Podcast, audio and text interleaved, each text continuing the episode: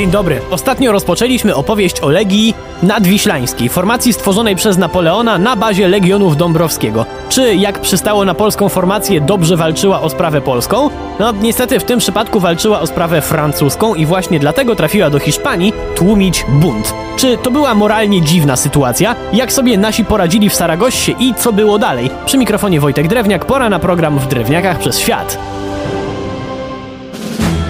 Kiedy rozpoczął się atak na Saragossę, nasi zgodnie z rozkazami nie planowali odpuścić. Całe serce wkładali w potwornie niebezpieczną walkę o każdy metr ulicy, o każde piętro budynku, bo czterdzieści tysięcy wściekłych Hiszpanów broniło się ze wszystkich sił. I nasi to doskonale rozumieli, bo przecież Hiszpanie walczyli o niepodległość, tak jak i oni chcieli walczyć o niepodległość swojej ojczyzny. Dylemat moralny pewnie więc w niejednej głowie się pojawił, ale koniec końców górę wzięło poczucie wojskowej etyki zawodowej, innymi słowy poczucie obowiązku wykonania rozkazu. A ten był jasny: zdobyć miasto. Cena nie gra roli.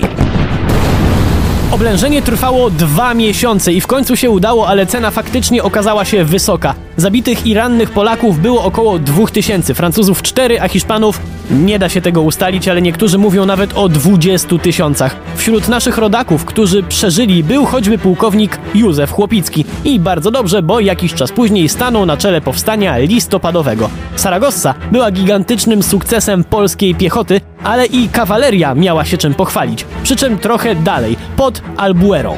Gdzie to jest? Niedaleko granicy hiszpańsko-portugalskiej i jak łatwo się domyślić, nasi stanęli tam naprzeciwko... Okej, wcale nie tak łatwo się domyślić, bo naprzeciwko Anglików. Jakim cudem?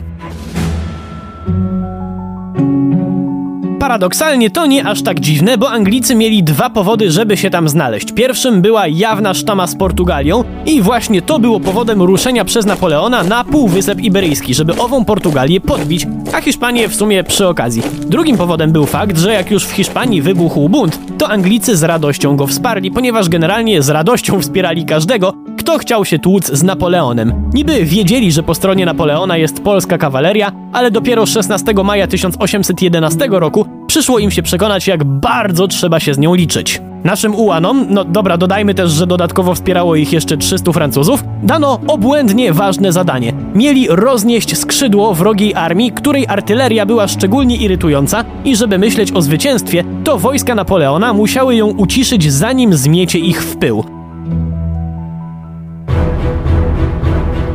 Nasi ruszyli i zrobili to, co Polacy robią zazwyczaj, jak jest wojna. Nie ograniczyli się do planu minimum. Wpadli we wroga jak husaria za najlepszych lat. Porażeni prędkością natarcia Anglicy nie zdążyli nawet ustawić się w szyku bojowym. Tymczasem po brutalnym wjeździe w szeregi wroga nasi przeszli do walki wręcz tak skutecznej, że zdobyli jedyne angielskie sztandary podczas całej hiszpańskiej kampanii. I to nie dwa, a pięć z sześciu. Zdobyliby wszystkie, ale ostatni schował za pazuchę uciekający w popłochu wrogi żołnierz. To jednak nie był koniec akcji naszych, bo przecież głównym celem były te pierońskie działa. To też nasi ruszyli na artylerię, która tak już ma, że z daleka jest dużo bardziej niebezpieczna niż z bliska. Nie minęła dłuższa chwila, jak angielska obsługa dział uciekała w popłochu albo na wieki została w bezruchu. Działa umilkły, a nasi w dużej części ruszyli dalej. Ktoś im kazał? Nie, ale to Polacy w bitewnym szale, których powstrzymać równie ciężko co tsunami. Gdzie się zapędzili? Aż do do sztabu głównego i narobili tam takiego zamieszania, że głównodowodzący modlił się o cud albo szybką śmierć, jaką zafundowali siedmiuset jego ludziom polscy wojacy. I na jego szczęście cud się zdarzył.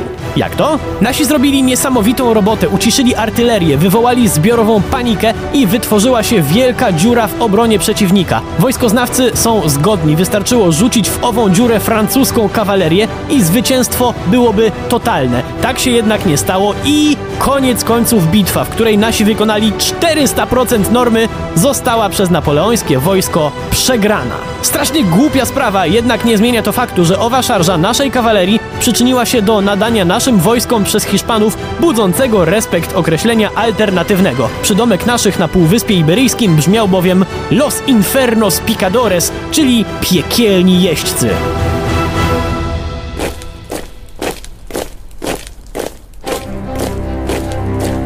To już jednak była końcówka historii Legii Nadwiślańskiej. Została rozwiązana, tak i nie. Została w tysiąc osiemset dwunastym roku włączona do Gwardii Cesarskiej, ale samych żołnierzy czekało jeszcze wiele przygód. Choćby w trakcie wojny Napoleona z Rosją, ale to już opowieść na inny raz. Przy mikrofonie był Wojtek Drewniak. Do usłyszenia.